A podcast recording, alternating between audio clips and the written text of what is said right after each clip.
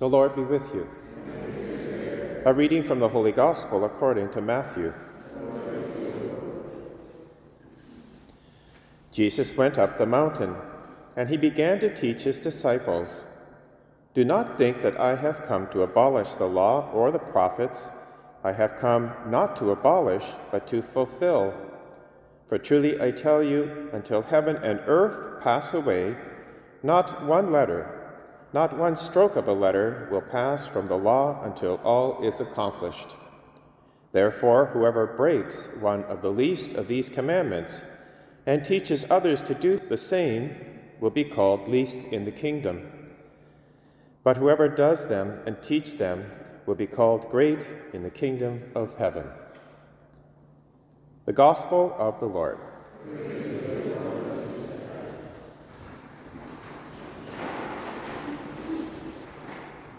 Today's readings center on obedience to the law.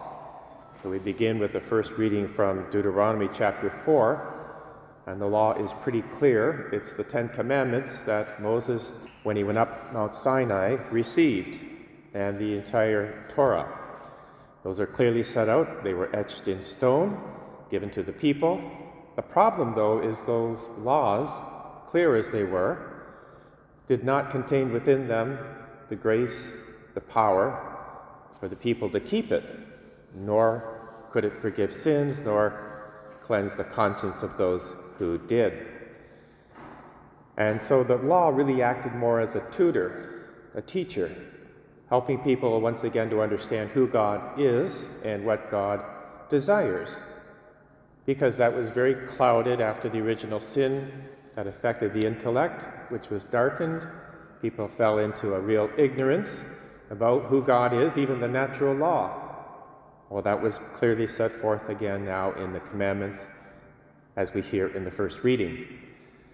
In the gospel, though, Jesus now perfects this law. He doesn't negate it, the moral law, in any way, but he wants to fulfill it in himself. So Christ now is the law, but in a much deeper way. And this is the Sermon on the Mount that we heard in today's Gospel from Matthew chapter 5. Jesus now goes up the mountain as the new Moses. He doesn't just receive the law, he is the law. But he's now giving the law in such a way that it's more spiritual, penetrating to the heart. And so now, without negating the external commands, Jesus wants to bring them into the attitudes, the motives, the desires of people right into the heart. That's why he says, Do not think that I have come to abolish the law or the prophets. I have come not to abolish, but to fulfill.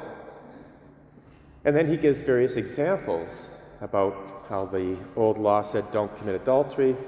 But I say to you, don't look even lustfully at another. So there's the heart. Well, let's take this as an example. That's the eighth commandment do not bear false witness against a neighbor. If we look at the Catechism, it has a section interpreting that commandment. And it goes into the more deeper aspects of the motives, the desires of the heart, as it affects our ability to carry out that commandment.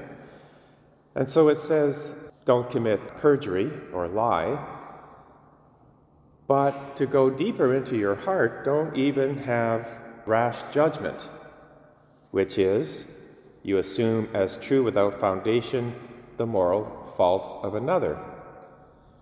Detraction, disclosing the faults of another without justification. Calumny, harming the reputation of another. Gossip, all of these things that are so easy to slide into, given our very contentious culture, bring us right into the heart of that commandment. It's not just perjury in a court of law, it's how we interact with our neighbor at the deepest level of the heart. Now, why does Jesus do this? Because of what the first reading said in Deuteronomy God speaking I now teach you statutes and ordinances.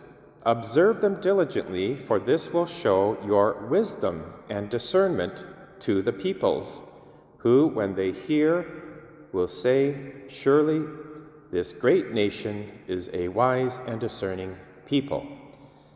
In other words, the witness value, when we are able to keep the deeper issues of the heart when it comes to the way we treat our neighbor, that's what's at stake.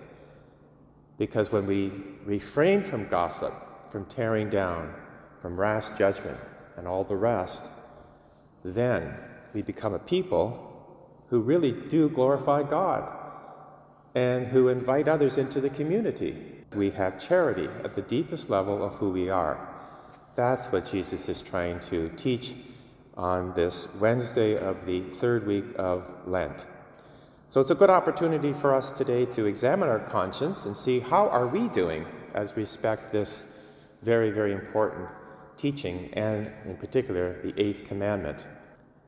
Let us turn to God and ask for grace that we may conform ourselves more truly to the deepest aspects of the law, which is, after all, Christ.